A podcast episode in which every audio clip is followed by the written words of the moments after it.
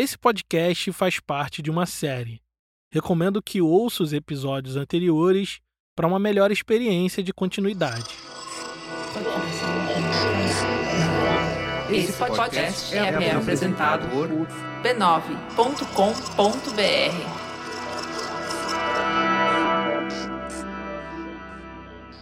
Durante anos a fio, o movimento Black Rio foi um fenômeno de massas restrito aos subúrbios, às favelas e à Baixada Fluminense. Mesmo impactando a moda, o comportamento e o entretenimento de milhares de pessoas negras, o movimento sobreviveu por anos longe dos holofotes da grande mídia. Mas em 1976, uma matéria no Jornal do Brasil mudou esse quadro de maneira irreversível.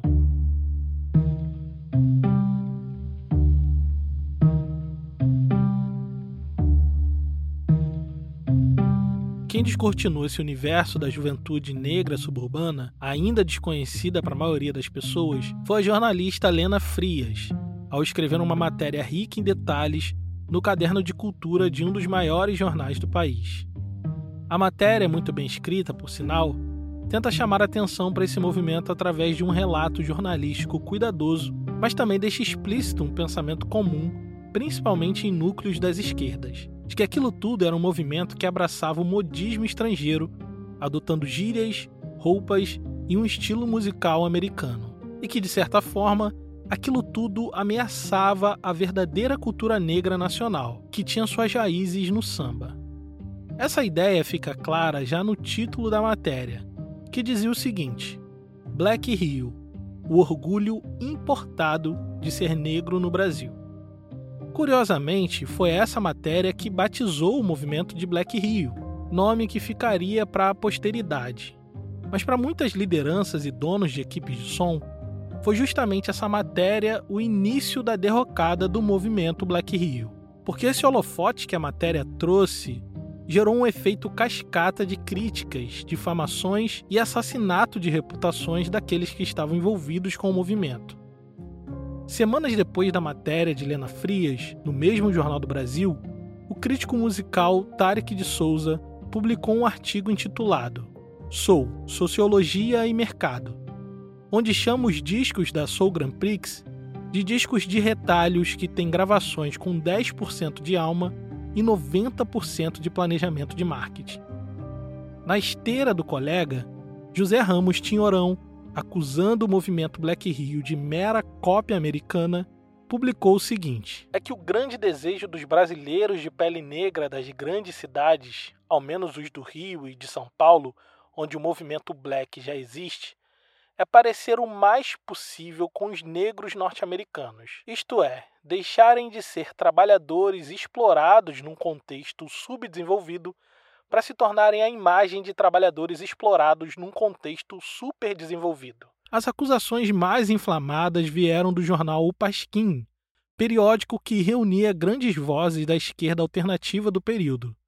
O crítico Roberto Moura, no artigo Carta Aberta ao Black Rio, diz que o movimento black carioca não passava de uma campanha publicitária do neocolonialismo e James Brown era o sistema pintado de preto embalado como presente de grego a nações amigas. E escreve o seguinte: Fica claro que esse grupo social não está pensando, está sendo pensado, de fora para dentro. O negro pobre brasileiro saiu por aí imitando danças que não têm nada a ver com a sua tradição, com a sua experiência, nem com seu passado. O macaco está errado. No Jornal da Música, a jornalista Ana Maria Baiana escreveu um artigo chamado Enlatado Black Rio. E logo na introdução, abre aspas para um publicitário negro que diz o seguinte: Acho que isso é uma jogada perigosa dos grupos que estão estimulando o racismo como forma de planejamento de marketing para o lançamento de linha de produtos especificamente negros. Não sei quem está por trás disso, mas uma coisa te afirmo: são brancos. Depois de tantas críticas e a repetição exaustiva de que o Black Rio era apenas um modismo americanizado, que não sabia pensar por si e que eram massas de manobra de neocolonialistas, Dom Filó foi à revista Veja dar o tom da sua resposta para tudo aquilo. E lá ele disse o seguinte: Porque se aceita com toda naturalidade que a juventude da Zona Sul se vista de jeans, dance rock, frequente discoteca e cultue Mick Jagger, enquanto o negro da Zona Norte não pode se vestir colorido, dançar o soul e cultuar James Brown. Porque o negro tem que ser o último reduto da nacionalidade ou da pureza musical brasileira.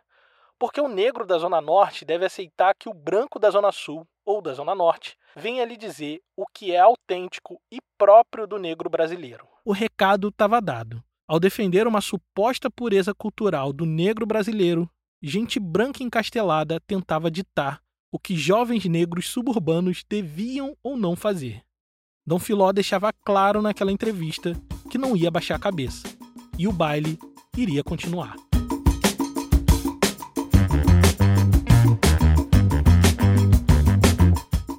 Meu nome é Thiago André e esse aqui é o História Preta. Você está ouvindo a temporada Black Rio.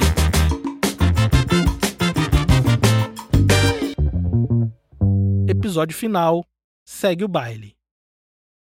Em 1977, um ano depois da matéria bombástica de Lena Frias no Jornal do Brasil, a equipe Soul Grand Prix, sob a liderança de Dom Filó, lançou mais um disco de coletânea pela Warner. Como eu disse, ele não estava disposto a parar, mesmo que o movimento estivesse debaixo de uma chuva de críticas e difamações. A linha de coletâneas era um sucesso absoluto e abriu as portas para que outras equipes pudessem assinar contratos com grandes gravadoras. Foi o caso da equipe Black Power e da Dynamic Soul, ambas equipes de som nascidas na zona norte do Rio e que fizeram relativo sucesso com seus discos. Mas Dom Filó queria mais do que as coletâneas de artistas internacionais. Queria formar uma banda de soul brasileiro, com músicos brasileiros e referências musicais brasileiras. Foi aí que ele procurou André Midani, manda-chuva da Warner no Brasil, que estava absolutamente encantado com o movimento Black Rio. Ele considerava aquele um movimento musical tão importante quanto a Jovem Guarda, a Tropicália e a Bossa Nova e por isso estava apostando alto naquilo que acreditava ser a nova parada da música brasileira. Dom Filó já tinha feito um experimento no disco da Soul Grand Prix, quando montou uma banda chamada Hot Tooth Band, que fez um cover abrasileirado de uma black music internacional e fez um absoluto sucesso.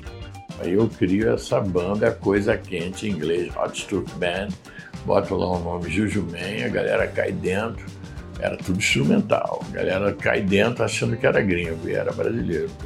A partir desse sucesso, Midani convoca o músico Berdan Magalhães para, junto com Dom Filó, montar um time dos sonhos com o melhor dos melhores músicos da black music nacional.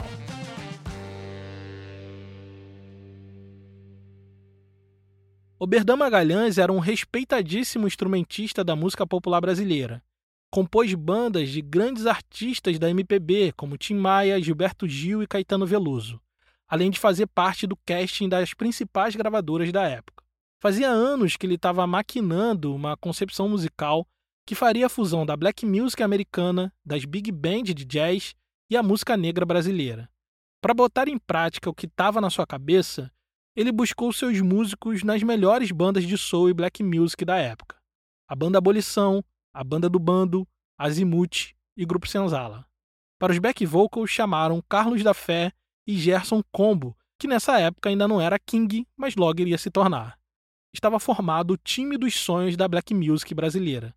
E na produção artística estava Dom Filó. Vou coordenar essa, essa produção toda, porque eu tinha o meu lado de negócio, né, que, eu, que é de empreendedor, que eu trago lá da, da engenharia, que eu trago também lá dos áureos tempos do meu pai. E aí eu sou o cara que organizo, né? E ao mesmo tempo sou o artista também, que está ali do lado dos músicos, que eram coisas totalmente antagônicas. Chego para o gravador, olha, quero três meses, casa fechada, tudo dentro, tudo pago, saio de lá com o disco pronto. E eles fizeram muito mais do que um disco, fizeram história. A parceria de Oberdan Magalhães e Dom Filó, junto com aquele time de músicos dos sonhos, deu origem à banda Black Rio.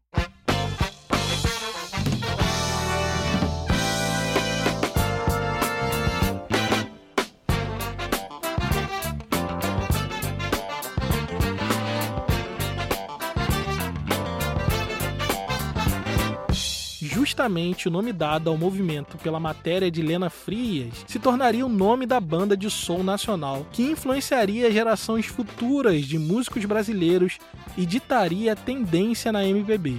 Naquele mesmo ano, Gilberto Gil lançaria o disco Refavela, que trazia na faixa que dá nome ao disco uma crônica sobre a cultura negra urbana do Rio de Janeiro, citando o Black Rio e admitindo a influência musical daquela turma. É o que ele diz numa entrevista que concedeu para o programa Som do Vinil na TV Brasil. Ali, naquele momento, era Refavela também para dizer isso. Olha aqui, gente. Nós temos aqui, nós temos os seguidores do James Brown no Brasil. Nós temos os admiradores da, do funk americano. Nós temos uma, uma necessidade, isso é um movimento cultural mundial, é um, é um movimento da diáspora negra, toda é uma articulação, enfim, da, da, das, das diásporas negras em vários sentidos. Isso tem que ser respeitado, tem que ser visto, tem que ser. Outro expoente adotado. da Tropicália que abraçaria a influência da soul music seria Caetano Veloso, que chamaria a banda Black Rio para se apresentar com ele durante a turnê do álbum Bicho, que tinha como sua principal faixa a música Odara, hoje um clássico, que tinha arranjos explicitamente inspirados no funk tocado pela banda Black Rio.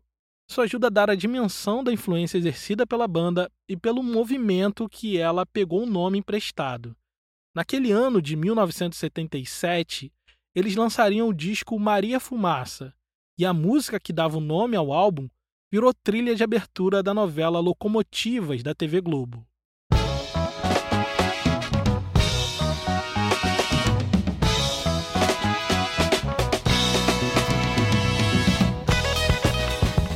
A maneira como eles misturaram influências da soul music com samba, condensados naquela faixa que entrava todos os dias na casa de milhões de brasileiros sintonizados na TV Globo, foi absolutamente avassalador. A banda Black Rio se tornou um fenômeno e na esteira do seu sucesso foram revelados outros artistas que por si só se tornaram verdadeiras estrelas da soul music nacional. Um deles foi Carlos da Fé, que chegou na banda Black Rio para ser apenas um back vocal e acabou saindo dos ensaios com um disco solo gravado e um contrato assinado com a Warner Music. Apelidado de Príncipe do Soul pelo jornalista Nelson Mota, Carlos da Fé foi um dos artistas mais aclamados que o movimento Black Rio produziu. Para Mota, se o Tim Maia era o James Brown brasileiro, Carlos da Fé com certeza era o Marvin Gaye. Eu vou contar a história dele em detalhes no episódio exclusivo para apoiadores que sai na próxima semana. Mas o que você precisa saber é que, assim como a banda Black Rio, Carlos da Fé também teve uma música sua como trilha tema de uma novela da TV Globo, A Dona Xepa. A música em questão se chama Pra Que Recordar o Que Chorei, que inclusive é uma das minhas favoritas dele. Não quero mais saber de ti. Vou me recuperar. Quero sorrir, quero sorrir. Ou seja, no ano de 1977, o movimento Black Rio chegou ao ápice midiático. Os bailes continuavam lotados, os discos vendiam como nunca. Eles tinham duas músicas como trilha-tema de duas novelas que iam ao ar uma seguida da outra, todos os dias. E isso foi um feito incrível, considerando que a novela era o principal entretenimento do brasileiro naquela época que não existia internet, TV a cabo ou serviço de streaming. Todos os dias as pessoas ligavam suas TVs e ouviam Carlos da Fé e depois a banda Black Rio. E é nesse instante, no auge do sucesso, que vem a pressão total sobre o movimento. E isso iria abalar as estruturas de tudo aquilo que construíram ao longo daquela década mas sobre isso nós ouviremos assim que a gente voltar. Nosso conteúdo aqui no feed sai a cada 15 dias, mas nossos apoiadores ouvem História Preta toda semana. Na próxima semana, nossos apoiadores vão receber um episódio extra e exclusivo de Black Rio, contando a história de como Carlos da Fé saiu da banda Black Rio e se tornou um fenômeno musical nos bailes. Acesse apoia.se barra História Preta para nos apoiar. Com só 10 reais você ouve esse conteúdo exclusivo, tem acesso ao grupo secreto e desconto na nossa loja. nosso conteúdo sempre será gratuito e com cada vez mais qualidade. Se você quiser nos apoiar e receber mais conteúdo em troca, acesse apoia.se barra História Preta. Em 1977, com o sucesso das novelas Locomotivas e Dona Xepa, o fantástico programa dominical da TV Globo exibiu uma matéria sobre os bailes black do subúrbio carioca, explicando aquele fenômeno para o Brasil todo. O movimento começou no Rio há seis anos e cresceu muito. E acabou chegando ao velho reduto do samba. O cara que diz que não gosta de samba, samba brasileiro, ele não pode dizer que curtiu alguma coisa na vida. Afinal, existe alguma coisa mais séria por trás disso tudo? Ou esse movimento chamado Black Rio é apenas uma importação do soul music americano? Aquilo causou um novo rebuliço e virou assunto nas rodas de conversa durante a semana. E as opiniões mais conservadoras, mais populares à direita, chegaram através das cartas de leitores às redações de jornais. Para o Jornal do Brasil, um leitor escreveu o seguinte: Assisti o Fantástico no dia 24 de abril e fiquei preocupado com a reportagem feita sobre o soul no Brasil. Esse Brasil que se orgulha de não ter discriminação racial e que acabará por ter. É preciso que o governo acabe com esses movimentos surgidos em função do Sul. Em breve, todo o país estará infestado por movimentos black. Naquela mesma semana, no jornal o Globo, saiu um editorial intitulado Racismo, onde era possível ler o seguinte: Não é por seus aspectos pitorescos, beirando às vezes o grotesco, que se deve condenar esse movimento batizado de Soul, ou na versão carioca de Black Rio. Não se pode considerar autêntico nem positivo qualquer movimento musical, esportivo ou que outro pretexto tenha que, em nome de uma manifestação artística ou mesmo do simples entretenimento, procure dividir a sociedade brasileira com uma cunha racial. É possível perceber, através das matérias de jornais e TV veiculadas na época, as principais críticas que o movimento recebia. Enquanto a esquerda criticava a influência americana e o neocolonialismo nos negros suburbanos e alertava para uma possível morte do samba e da cultura popular, a direita acusava o Black Rio de estar incitando um clima de conflito racial que não existia no Brasil, chamando essa juventude negra de racista. Num momento político complicado, em plena ditadura militar, eles estavam sendo bombardeados por todos os lados. E os reflexos de tudo isso a gente vê inclusive na música que estava sendo produzida naquele momento. Gerson King Combo, um dos artistas oriundo dos bailes black, teve uma breve passagem pela banda Black Rio, antes do lançamento do álbum, mas acabou assinando um contrato com a gravadora Polydor para o lançamento do seu primeiro disco solo, lançado também no ano de 1977. O disco, que se chama Gerson King Combo, tinha como faixa de trabalho uma música chamada Mandamentos Black. E logo no início dessa música, que abre o álbum, King Combo parece se justificar das acusações de racismo que poderia receber. Ouve o sol que ele canta. Assuma sua mente, brother! E chega a uma poderosa conclusão de que os blacks não querem ofender a ninguém, brother que nós queremos é dançar, dançar, dançar e curtir muito o soul. Não sei se estou me fazendo entender. O certo é seguir os mandamentos blacks que são, baby, come on, brother. E aí ele segue a música explicando os mandamentos blacks, que envolve andar como anda um black, usar os cumprimentos black, amar como ama um black, e mais à frente ele parece retomar o tema da questão racial. Saber que a cor branca, brother, é a cor da bandeira da paz, da pureza. E esses são os pontos de partida para toda coisa boa, brother. Divina razão pela qual eu amo você também, brother. Yeah! Eles estavam sob pressão total naquele momento recebendo ataques de todos os lados, da esquerda e da direita política, de maneira que o tempo todo eles tinham que se justificar, se explicar para afastar a ideia de que eram racistas e de que estavam discriminando pessoas brancas. Um exemplo bem claro disso é a entrevista que o Oberdan Magalhães, líder da banda Black Rio, concedeu no auge de toda essa polêmica. O nome da banda sendo Banda Black Rio, isso não criou problemas para vocês também? Isso não limitou, por exemplo, o público de vocês? Bom, acontece o seguinte, o Salvador, que é um amigo meu que vive nos Estados Unidos, falava uma coisa certa, porque quando nós formamos a abolição, existia esse papo, mas esse negócio de abolição, porque só tem negros, o final da história, o que ganha mesmo é o som, sabe? Ninguém tá mais. As palavras as pessoas duvidam, mas do som ninguém duvida. Uma pessoa gosta ou não gosta. Depois, e o Blackout? E o Johnny Alf? E o Dick Farney? Sempre foi muito normal no Rio de Janeiro usar essas fachadas. A banda Black Rio tem um sentido puramente comercial. Claudinho é branco, tá aqui, ó.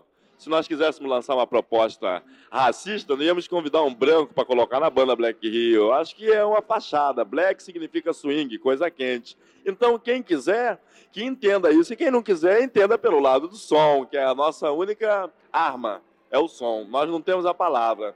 A palavra é a palavra o som é o som. Mas esse clima de tensão e animosidade encontraria seu auge longe das vistas do público.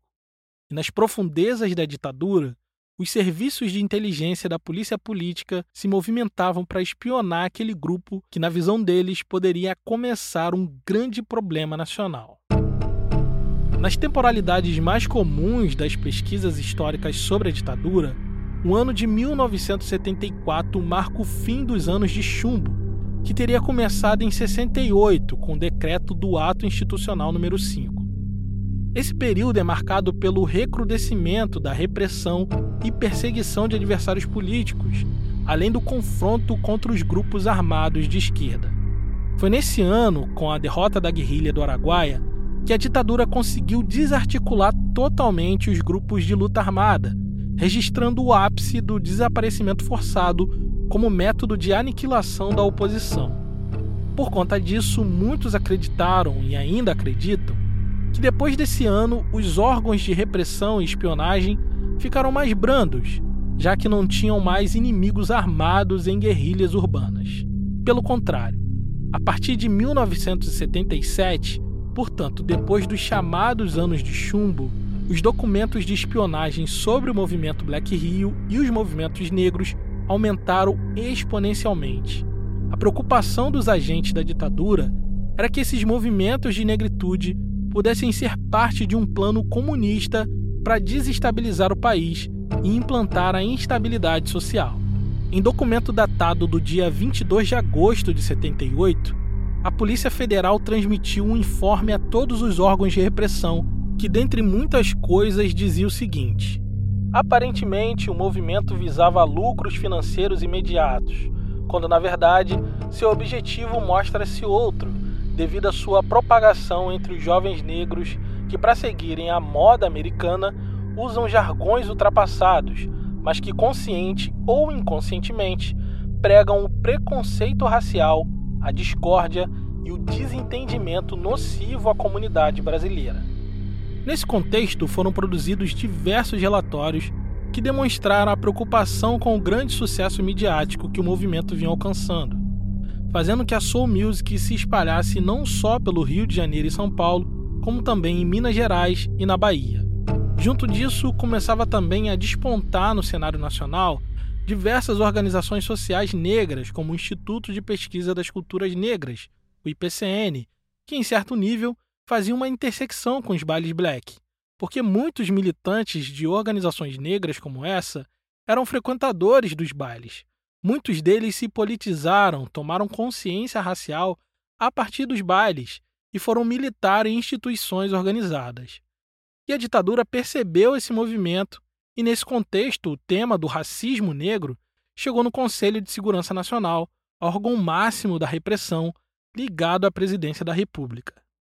Isso quer dizer que, a partir da observação de artistas como Tony Tornado, iniciado lá em 1971, a temática racial se tornou alvo de crescente preocupação da ditadura militar, que a partir de 75 começou a se infiltrar nos bailes black e, a partir disso, em 77, se tornou assunto prioritário do Conselho de Segurança Nacional com conhecimento e permissão do presidente da República. Então, isso foi em 74, 75, 76, 77, Banda Black Rio, 78, explode o movimento. Aqui é Dom Filó mais uma vez. A pressão total, aí a hora de eles resolvem dar o checkmate. Aí vem uma pressão política muito forte, midiática muito forte, utilizando a música contra a música. Né? Eles, esse foi o esquema deles. A Warner recebe um, da ditadura um ultimato que não assinasse mais contrato com nenhuma equipe de som, ou seja, com a Grand Prix. Por sua vez, o presidente, aquele que me apoiou, que fez a banda Black Rio, que fez tudo, tarará, tarará, tarará, André Midani, né, era um francês, ele foi convidado a fazer o que eles mandavam, senão ele ia ser deportado. André Midani, que na verdade era sírio, mas foi para a França com apenas 3 anos de idade, era o testa de ferro da Warner Music no Brasil e defendia publicamente o movimento Black Rio como uma manifestação cultural legítima, além de ter percebido, é claro, o potencial lucrativo deles. No meio de toda essa chuva de críticas ao movimento, André Midani ouviu da boca de Aloysio de Oliveira, outro grande executivo da música brasileira, que rolava em Brasília um processo contra ele que visava sua expulsão do país. De início, Midani não deu muita importância, mas poucos dias depois, ele recebeu uma ligação de José Araújo, presidente da gravadora Som Livre, que contava a mesma história. Ele entrou em pânico e ligou para os seus advogados para entrar em contato com um coronel lá em Brasília, que confirmou toda a história e disse que o processo dele estava correndo no Ministério da Justiça. André Midani fala sobre isso na sua autobiografia. A alegação, que parecia de um filme de ficção, era que eu recebia dinheiro através da Warner norte-americana, proveniente dos contestadores movimentos black americanos, liderado pelo Quincy Jones, para financiar a revolução e a insurgência dos negros nas favelas brasileiras. Segundo Dom Filó, foi essa ameaça da ditadura que fez com que a Warner desse dois passos atrás nos seus planos para o movimento Black Rio na indústria musical.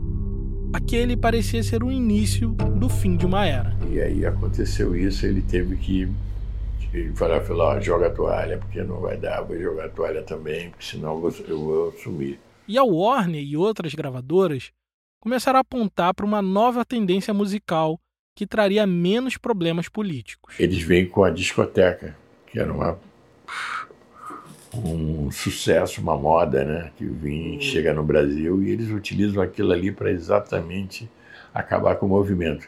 A Globo vai e cria uma novela, né? Dancing Days, né?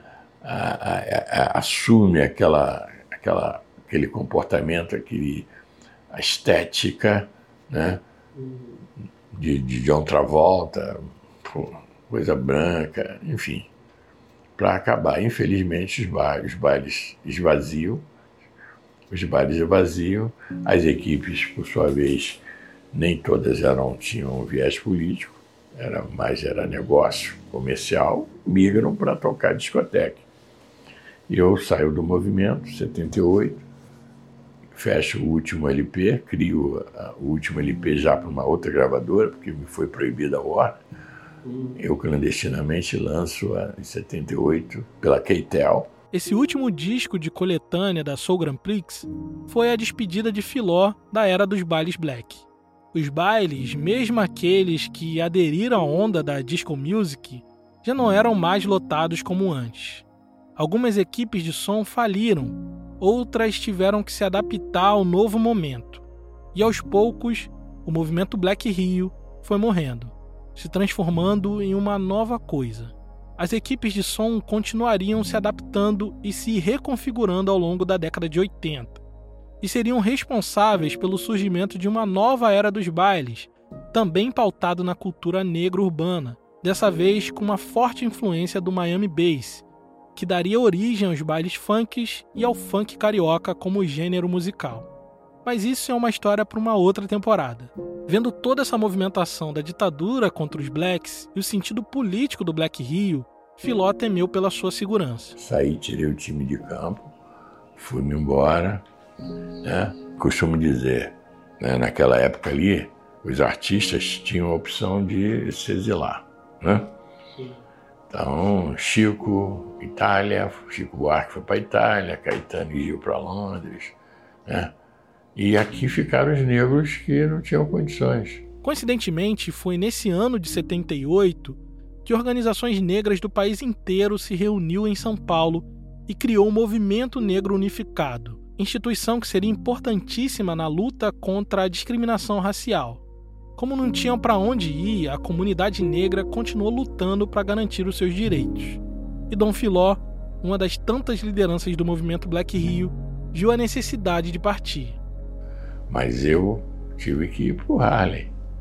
Fui para o Harlem, entendeu? Fui para os Estados Unidos. E a partir disso, ele teve que direcionar sua vida para uma outra direção, mas que ainda tinha a ver com tudo aquilo que tinha construído com a Soul Grand Prix e também na noite do Shaft, lá no princípio de tudo. Eu descubro o audiovisual. A partir daquela estética toda que eu já fazia no, nos bailes, lá eu tenho contato direto né, com a cultura afro-americana. Consequentemente, a explosão do Black Exploitation lá me, me faz com que a imagem movimento seja a minha prioridade a partir daquele momento, além da música. Com isso daí a gente traz os primeiros equipamentos VHS para o Brasil.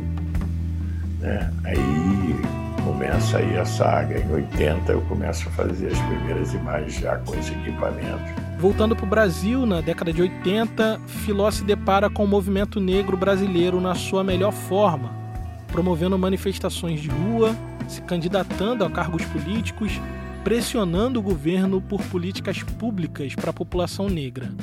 Então, junto com seu amigo Carlos Alberto Medeiros, criaram uma produtora de vídeo chamada Cor da Pele para registrar todos os principais acontecimentos da comunidade negra. Então, quando você volta, você volta para registrar esse momento efervescente, né? É, eu volto para registrar, naquele ímpeto de registrar, mas sem saber exatamente onde eu vou, o que, que vai rolar, não tem ideia.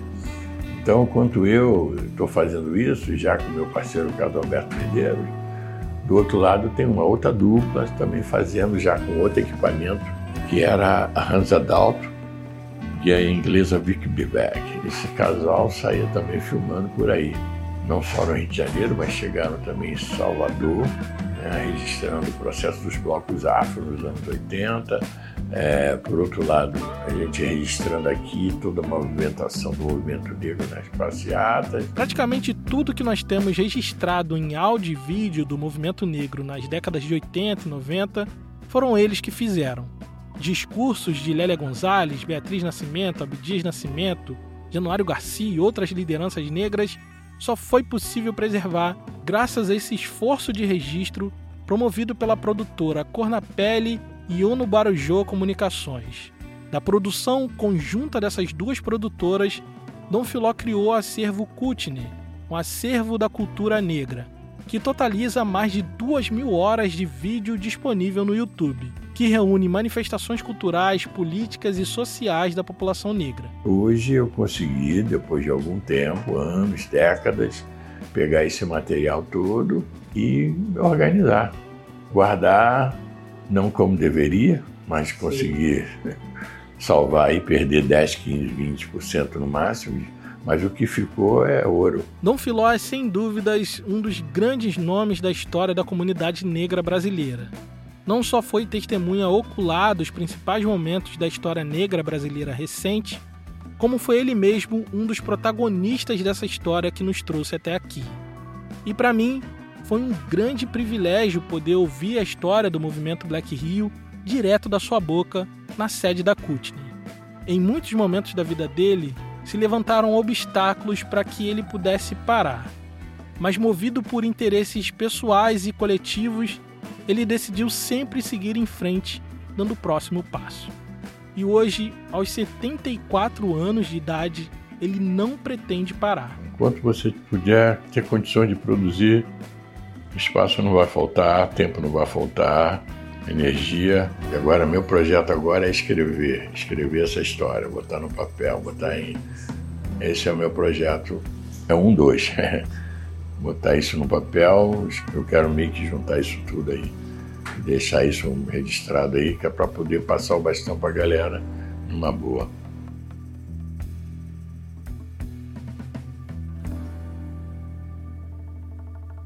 O legado de Dom Filó para o movimento Black Rio e tudo que veio depois é absolutamente incalculável. E é inacreditável como jovens negros suburbanos conseguiram, do nada, criar um movimento de massa que ditou o ritmo da moda, do comportamento e impactou de maneira extraordinária a indústria musical brasileira. Mais do que jaqueta brilhante, salto plataforma e cabelo black power, o movimento Black Rio foi parte de um processo de transformação irreversível da negritude brasileira. Depois daquilo, o nosso baile nunca mais parou. Esse foi o último episódio de Black Rio. Agora a gente entra num breve ato criativo e logo volta com uma nova temporada.